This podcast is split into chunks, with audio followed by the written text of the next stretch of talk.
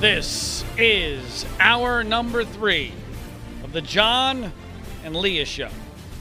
This is the program where we talk about the news of the week, the events of our often bizarre lives, and where we provide you with a three hour oasis of rationality in the desert of insanity, which is the American media, cultural, and political landscape. My name is John Ziegler. Leah Brandon, my co host, is off this week. She'll be back next.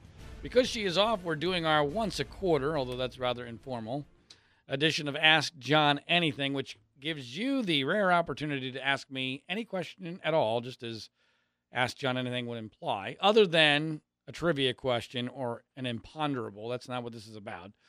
We've had some good ones so far. Still have an hour left to go. I intend to take more of your questions during this particular hour. You can ask me an Ask John Anything question uh, via my uh, Twitter feed, my Facebook page, or my email, talktozig at AOL.com. Uh, I also want to talk a little bit about a couple other news stories this week, including the Olympic Games, because tonight the Olympic Games have officially concluded. And, you know, as a guy who began his career as a sportscaster and who as a kid loved sports, although I was never a particularly good athlete, I was decent. I was a decent Little League Baseball player. I was a good Little League Baseball player. I've been a good golfer, played high school uh, tennis, but I was never anything remotely close to being a, a, a professional athlete or an Olympic athlete as much as I would have loved to have been so. I was a big fan of the Olympics growing up.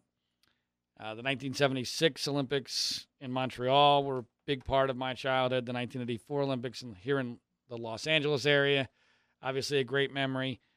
The 1980 uh, Lake Placid Olympics with the hockey team beating the Soviet Union was one of the iconic moments of my childhood. And so I'm a big fan of the Olympics. And so it's always been kind of a melancholy moment for me, uh, and I'm sure a lot of other people, whenever the Olympics ends, especially the summer games, because the summer games are much larger deal than the winter variety.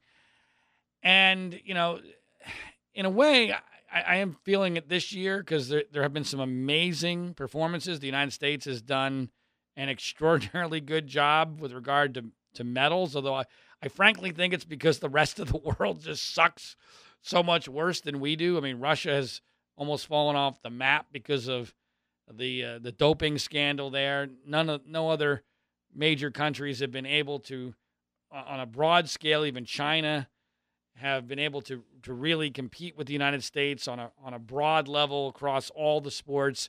I believe we're going to set all kinds of records with regard to the number of medals uh, the largest medal discrepancy in modern times with regard to how many medals we won. We won the most gold, we won the most silver, we won the most bronze. Uh, we had several individual performances, the likes of which will never be seen again. We're never going to see Michael Phelps again. Never going to happen. Uh, Simone Biles is apparently the greatest female gymnast of all time. Katie Ledecky might be the the Michael Phelps of the female swimming world he's not an American, but we're never going to see Usain Bolt again, assuming that Usain Bolt is, is not also doping. But to win the 100 meters and the 200 meters and the 100 meter relay, three consecutive Olympics, that's just extraordinary. So, I mean, these are these are things that you're just never going to see again. And the idea of the Olympics is is so awesome. Of course, they've sucked the soul out of it a long time ago by going almost completely professional and the doping scandals have certainly diminished it as well. And I think interest in the Olympics has almost like everything else other than the Super Bowl. I mean, everything has been diminished somewhat by the fact that we are so fragmented in our media world, so fragmented in our society. We're so busy, we're so ADHD.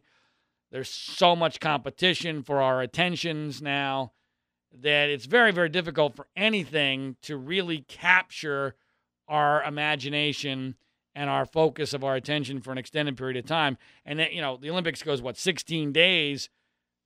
And now the 16 days in our short attention span world seems like a long time. There's probably a lot of people feel like it's time for the Olympics to end. But to me, I always felt melancholy and, and a little sad about it because it only happens once every four years. It's not an every year deal.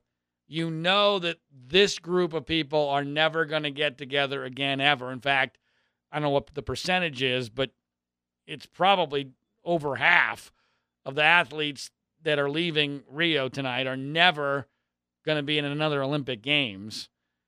And the concept of the whole world getting together to compete in athletics in friendly competition is, is such a neat concept. And some of it's actually real, you know. And, and this is something that has has greatly influenced my career, which began as a as a television sportscaster and then got more into politics and to more serious issues as a documentary filmmaker and as a talk show host and as a columnist. And I have to say that part of why I got out of sports was I became jaded because I realized it wasn't nearly as pure as I thought it was or hoped that it was growing up. I was super naive. And also because sports, let's face it, over the last 20, 30 years has become far more jaded and commercial and professional itself. So it was a, it was two things. I, I had too much of a naive view, and sports also went downhill. But as I've gotten into other areas of life, specifically politics, and very specifically this election year, what I've realized is that while sports isn't what it's all cracked up to be, and there's a lot of bull crap involved in it, there's at least a smidgen of it that's real. There's at least the opportunity that something awesome is going to happen at any given moment that is real. It's not completely fake, it's not totally manufactured. The political world, the media world, is almost a hundred percent bullcrap now, especially in this election cycle. There's nothing real. There's nothing awesome. There's nothing great about it. So I actually find myself in a weird way gravitating back towards sports a little bit because even if there's just a smidgen just a smidgen of something that's real, something that's great, something where human beings can be truly awesome and be better than what they thought they could be, then that's exciting to me. And to see it end for another four years and to see also the Olympic movement kind of be diminishing like everything else is diminishing, I do feel a little bit sad about. But again, it's important to point out that we saw performances this particular Olympics, an Olympics that had all sorts of issues. Although, you know, it's funny. This seems to be a recurring theme now in almost every Olympics. Are they going to be able to pull it off? They're way behind schedule. There's so many problems. And then invariably, well, it's not perfect. They do pull it off. And this Olympics came off without any massive catastrophes. There were issues, of course. And yes, I will get to Ryan Lochte momentarily. but on the good side, yeah, you're you're never going to see a Michael Phelps again. You're never going to see a Usain Bolt again. I doubt you're going to see anybody better than Simone Biles or and Katie Ledecky uh, in the pool. Uh, and the United States team this year just did a, an amazing, fantastic job, and so that's been a lot of fun to watch. Now, I referred to Ryan Lochte. When we come back, I, I got to talk about what ha- transpired there and how the media covered it and relate that to another Olympic sport that got almost no controversy at all. Specifically, I'm referring to a man winning the women's 800 meters at the Olympic Games. And the media basically said, mm, wow, okay, let's move on. Let's not talk about that. We'll talk about it when we come back on the Free Speech Broadcasting Network.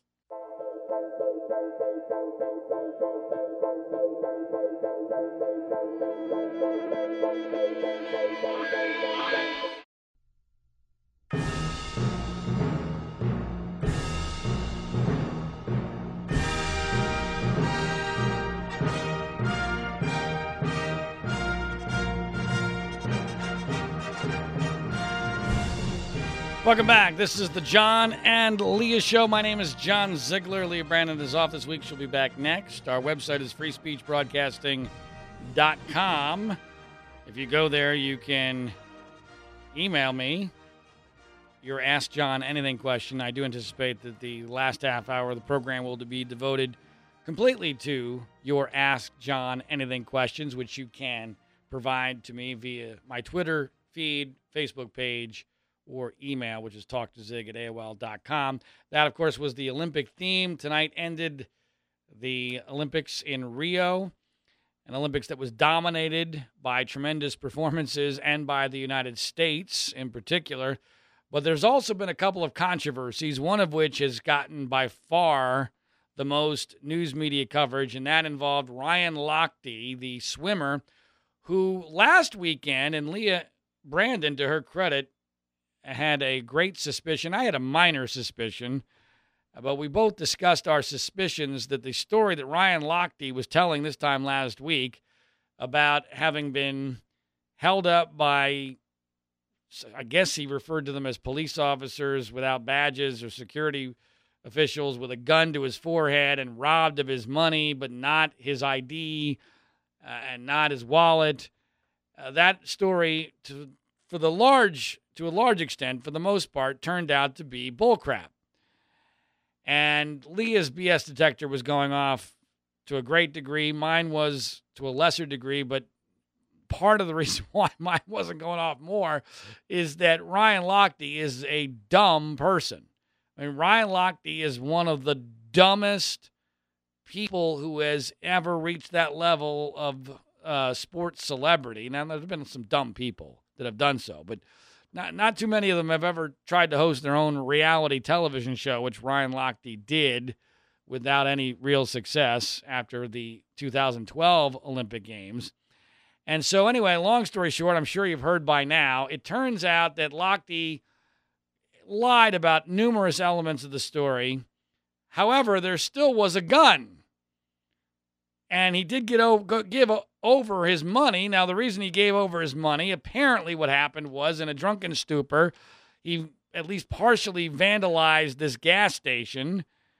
And I guess, presuming that these were Americans who were going to be leaving the country soon, whoever was in charge there decided, I'm going to get my money to pay for this vandalism now, and I'm going to get it via the point of a gun. Now, the gun wasn't to the head, the gun was pointed at the direction of Ryan Lochte. And Lochte apparently paid over some money, which he now feels, understandably, was basically an extortion. Well, the news media went bat crap crazy over this. And I'm not defending what he did. He lied. Uh, but he lied in a way that, frankly, you know, the, knowing Lochte the way I think I understand him and how this whole story evolved, he, he told this story first to Billy Bush of NBC, who's not really a news reporter, he's an entertainment guy. It's clear that Bush and Lochte are kind of buddies. Bush has helped foster this narrative of Lochte as the fun loving party guy with the crazy life. And it's now obvious to me that Lochte was still partially intoxicated when he gave the interview.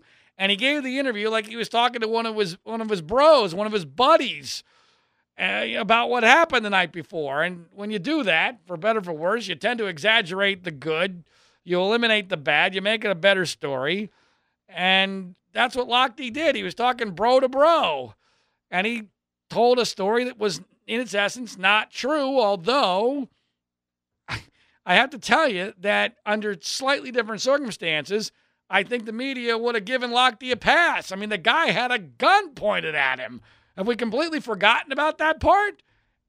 I mean, he felt that was robbery. When you're drunk late at night in a in a city with a city reputation, you can't understand the, the language. You got a gun pointed at you. Someone's telling you to give them money.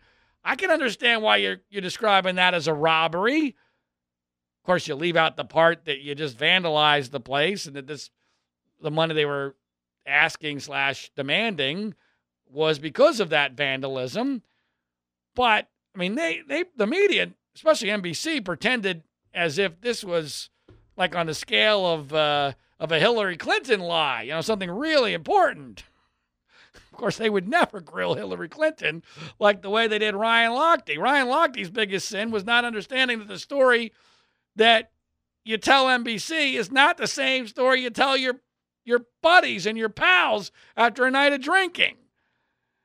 And again, I'm not defending Ryan Lochte. I've written a column about what we can tell from the media reaction to this and how and why Ryan Lochte was ripe for the picking here. He was basically a lame duck, an easy shot because of a number of circumstances, including the fact that he has no political correctness protection, being a white male who's a celebrity but not a huge celebrity. He's not doesn't have a hardship story. Uh, you know, he's he's seen as a party boy, and he's got no real future. So they went after him. They ran after him hard, and they basically destroyed him. His career, his endorsements, uh, maybe even his swimming. 32 years old is is effectively over. And so, in a weird way, I actually feel a little bit sorry for the guy, even though I do believe he's a dope and a liar. You can check that uh, that column that I just referred to out on my Facebook page, Twitter page, and just uh, Google John Ziegler and Mediaite. When we come back, the other controversy involving the Olympics, the man who won the women's 800, and your questions for Ask John Anything coming up next on the Free Speech Broadcasting Network.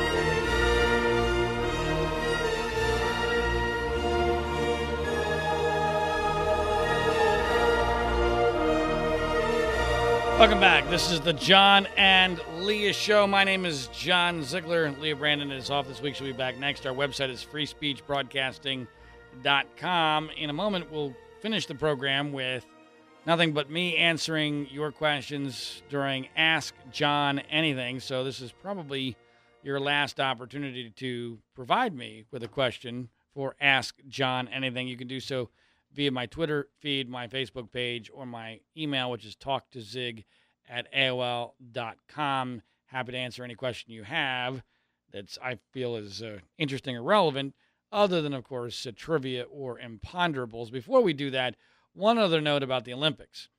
So while the news media, especially NBC, who carries the Olympic Games, which ended tonight, was obsessed with the Ryan Lochte story, which I think was way overblown and was done so mainly because Lochte was incredibly vulnerable, being a white male of modest celebrity with no real future and not being very bright. I think if the circumstances had been even slightly different, I think the news media probably would have given him a pass, especially if he was a minority. I mean, my gosh, a black man having a gun pulled on him by any sort of official is inherently evil, right? No matter what the black man has done. So if Lochte was black, I don't think we'd see any of the same coverage. In fact, Lochte might have somehow turned out to be a hero. Heck, we've seen we've seen more bizarre situations than that where the where the black person turned out to be a hero, thanks to large part to the media buying into false narratives. So while the media was obsessed with the Ryan Lochte story, they've almost completely ignored what I find to be a, a far more stunning and s- at least more significant story with regard to sports and that is that a man, effectively, almost literally, by almost any definition, a man named Caster Semenya from South Africa won the gold medal for the women's 800 meter race. Let me repeat that. A man won the women's 800 meter race. You're saying, John, how's that possible? No, no. I mean, my gosh, the the media told me it was a woman, so therefore it, it obviously must be a woman. The media wouldn't lie to me. Well, first of all, you need to do is take one look at Semenya and you realize this is not a woman. This is not a manly looking woman. I've seen manly looking women before. There were a lot of those from East Germany and the Soviet Union back in the 70s and the 80s had hair where they shouldn't have had hair, that type of stuff. No, no, no, no. This is a man. Now, apparently, this person is a hermaphrodite. So, effectively, my understanding is that this person is a man, except they have no external male genitalia. Chromosomally, genetically, they're a man. Now, there was a bin- bunch of controversy over whether or not this person should be able to run. They'd run previously, but they didn't win the gold medal. Interestingly, their times had diminished over the last couple of years because there was a ruling that most people in the sport seem to believe forced Semenya into diminishing his or her testosterone levels and she was he she was no longer one of the top runners in the world. Well, then there was a court ruling 2 years ago which apparently then allowed Semenya to go back to his or her normal testosterone levels and lo and behold he or she easily won the 800 meter race last night with no controversy. NBC literally in both the semifinals and the finals of Semenya's race, had the play by play guy, Tom Hammonds, read, read word for word a carefully prepared statement about Semenya, in which at one point he says, There are no easy answers to this question. What do you mean there are no easy answers? It's very easy. This is a man. This is a person who should not be competing against women. And by the way, the proof that, well, there's a lot of ways to look at this, but to me, the proof that this is a man is if Semenya had wanted to compete as a man, there's not a chance in the world Semenya would have been prevented from doing so. An obvious double standard here. And of course, Semenya is black and Semenya is from South Africa. So, unlike Ryan Lochte, Semenya has a lot of political correctness protection. And so the media doesn't go after Semenya, and none of the other racers, which is amazing. They devote their lives to this event, and then they get beaten badly by a man racing in a woman's race, and none of them have the guts to say a word. I mean, it was the American swimmer, Lilly, who went after the Russian who had even though she lives here in Southern California, in the swimming pool for having failed two tests and still being allowed to swim in the Olympics. She went all after her. Nobody had the guts to do that when it came to Semenya because they would have gotten destroyed. It would have been politically incorrect. Oh, you can't. This person's already been through so much. Look, I have sympathy for having to live a life that way. I mean, when when you're a man but you don't really have male genitalia. I mean, there's a there's a word for that. There's I think I think it's in, isn't that the Republican establishment? Isn't that? I I, I digress. That was that was a bad joke. Although there was probably some truth to it. The point here is, I it's it's not about not having sympathy for Semenya. It's just the reality is you don't have the privilege of running as a woman in a race for the Olympic gold medal when you're clearly not a woman. This is not that complicated. This is not even a close judgment call. And yet, no discussion of it at all because it's politically incorrect. Instead, we're obsessed with Ryan Lochte. All right. Um, rest of the program, I want to do Ask John Anything. One question I've been asked on Twitter by someone who's very annoyed with me, which is not unusual because I get a ton of hate tweets and hate Facebook messages because I don't buy this notion that Donald Trump is a conservative or a viable presidential candidate. I guess I'm supposed to because he's got an R next to his name, which is flat out hilarious because I can guarantee you Donald Trump never would have done that. But one of the questions I keep getting asked is who will I vote for? And I think I've said this before, but if I haven't, I'll say it now. I will never vote for Hillary Clinton. I do not believe I will vote for Donald Trump. I have tried very hard to find a reason to vote for Donald Trump. I can't do it. I believe that Donald Trump would be a disastrous president. I do not believe he would be a conservative. And I think he would be completely and totally not able to function in the most basic way as president of the United States because I don't I don't believe that he is remotely temperamentally suited for the position. I don't think his experience is consistent with the position. I don't think he's a good person. I think he's a con man. I think he's a fraud. I think he's a selfish, narcissistic egomaniac. Even worse than Barack Obama is in that psychology. Uh, those that psychological area. Even that, even being said, that being said, I'm still open minded. If somehow he could convince me with a logical argument as to why he's worthy of my support, I'm open minded, but if the election was tomorrow and I was going to vote tomorrow, I would vote for the Libertarian candidate, Gary Johnson. I know Gary Johnson's not going to win. I got major issues with Gary Johnson on issues, but I think he's a good person. I think he's qualified. He was a two term governor of New Mexico. He's got a decent vice presidential nominee in William Weld. He believes in limited government. And from a symbolism standpoint, supporting him, at least, I believe, shows the world that there are people out there who believe in limited government. A vote for Donald Trump is not a vote for limited government, government in any way, shape, or form, even if you believe everything he says. He's in favor of big government and liberal policies and government being the answer. Him specifically. He says he's the only man that can save us. That's what Donald Trump said at the convention. Nothing scary about that. So, from a symbolic standpoint, I'll be much more comfortable voting for Gary Johnson. Of course, I live in California, so my vote doesn't matter anyway. And my support doesn't matter. I mean, my wife is going to vote for Donald Trump. My co host, Leah Brandon, is going to vote for Donald Trump. I have no influence over anything. I'm just telling you, like, I'm just calling it like I see it. Just telling you what's going to happen. I've been warning you all along. This was the outcome that was going to transpire, either directly or indirectly because of Donald Trump's nomination, and nothing has changed my mind to date. The only thing that's remotely surprised me is Hillary is such a pathetic candidate, she can't put him away. That's what's so frustrating about this whole thing.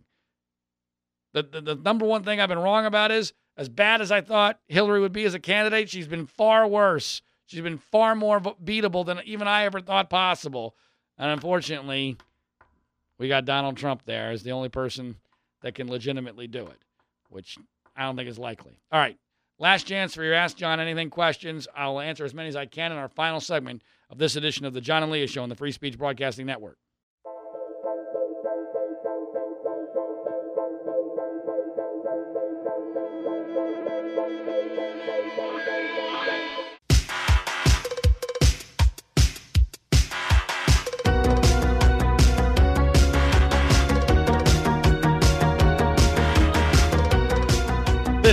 Final segment of this edition of the John and Leah Show. My name is John Ziegler. Our website is freespeechbroadcasting.com. That's where you can check out the podcast for this program and for each and every edition of the John and Leah Show over the past year or so. Uh, tonight's program will be available Monday morning, and I understand we've been having some technical problems at our flagship station in Los Angeles, for which we apologize. We're not quite sure why that's happening. But on the podcast, you'll be able to hear everything commercial free uh, without any of those technical issues. So make sure if you uh, did have problems listening to the program in Los Angeles that you check out the podcasts starting early tomorrow morning at freespeechbroadcasting.com. That's via iTunes and SoundCloud.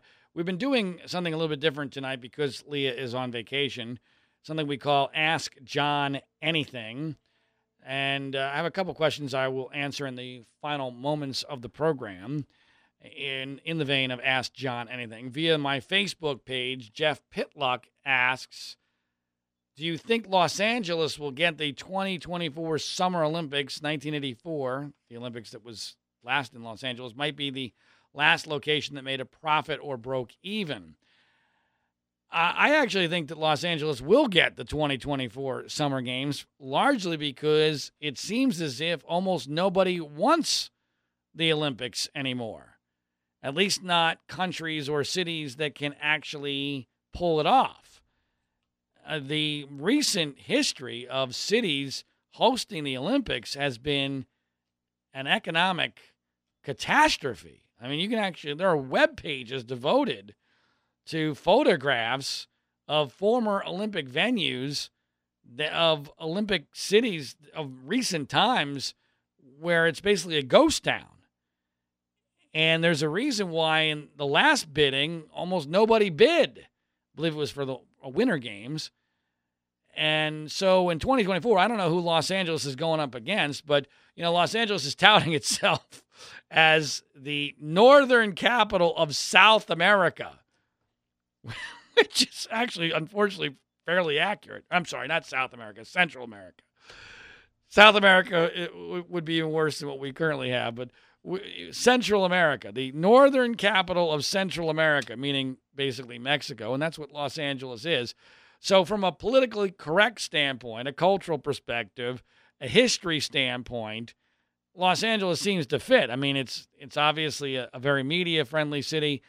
A lot of the venues from 1984 are still there, or can be, I would assume, be improved enough to make it uh, uh, feasible for an Olympics. You've got an NFL football stadium, a spectacular new stadium, supposedly, that will be built in three years, well before 2024, which I would presume would play a major role. The LA Coliseum is still functional and has hosted two Olympics in the past. So it's it's almost so much of a no-brainer that Los Angeles would get it that I it makes me think, well, somebody's going to screw it up because what's so obvious very rarely happens. Of course, it also depends on who has the bribes because it's very obvious that the International Olympic Committee is corrupt. And so if somebody else decides that they want it and they're willing to bribe people, then they'll get it. But if it's done purely on the basis of logic, reason, which hardly ever carries the day anymore, uh, you can certainly make a much stronger argument for Los Angeles, especially in a non competitive environment, than you can anywhere else. And the United States has not held a Summer Games since Atlanta. So it's about time, and it would make sense. So my guess is yes, but it probably makes too much sense to actually happen.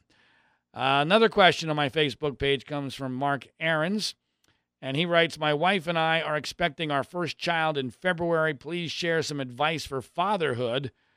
What is at least one thing you've done well, and at least one, I'm sure, of many mistakes that you wish you did differently in raising Grace? Great question uh, from Mark. I, you know, one of the things about fatherhood that makes it so difficult, or, or motherhood, is that to me, you don't really have any idea how well you've done until it's way too late. I mean, if you think about it as kind of like uh, you're you're creating this environment to try to, you know, I don't know, have a have a tree grow, right? How long does it take for a tree to be to come to full growth? I mean, it's a long time. Well, in the human being's perspective, it's at least 30 or 40 years in this day and age because before you know for sure what kind of a parent you were because you find out what kind of a child turned out. And so it's hard for me to answer that because I only got a four year old. Now, from a logistical standpoint, um, what I've done well, I, I know what I've done poorly. I've I have been I've done a poor job of making sure that my wife and I do not argue in front of my child, in front of Grace. And this is something that uh, my wife and I have discussed. I have tried to curtail. My wife is clearly at least 50% of the, well, I, am going to go with she's 50% of this issue as well. But we've both done a lousy job of keeping our our sniping at each other and our fights away from our daughter. And it's very clear that this has an impact. This is not just something you read about in books. But I really believe I believe this is one element that is true when it comes to the prevailing wisdom of child rearing. I think that it is really important that your child see two parents that love each other, that have limited conflict, that do not create anxiety for the child. I know for Grace specifically, there have been numerous times where it is obvious that she has become agitated because of a fight between her parents. In fact, she even will scold us saying, Stop panicking. And that's what the word she somehow has gotten to use the word panicking for for fighting, which actually is a pretty good description sometimes of what causes the fights. But it's very clear that uh, Grace is negatively impacted by it. On the other hand, she's also positively impacted by signs of affection. So that would be, in my experience, the the one thing that really stands out that I wish I would have done differently, and I'm trying to do better. Uh, the, the things that I do well, um, listening to everything that she has to say, verbalizing everything as, as an adult. I would say that would be the number one thing. Don't talk baby talk. Talk to your kid like you would more as an adult, and especially in your pronunciation and in your word usage.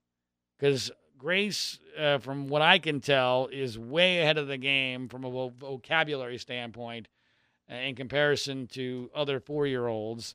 She's very, very ver- verbal. She has a great vocabulary. She has good pronunciation. And I think it's because we never did baby talk and we spoke to her not as an equal, but as you would a real person. Uh, let's see. There's another Ask John Anything question I can get to super fast. I have someone I wanted to answer the question about what happened in Louisville, Kentucky, which is always a great question because I, I used to be a talk show host in Louisville, Kentucky at WHAS, which broadcasts this program on a weekly basis.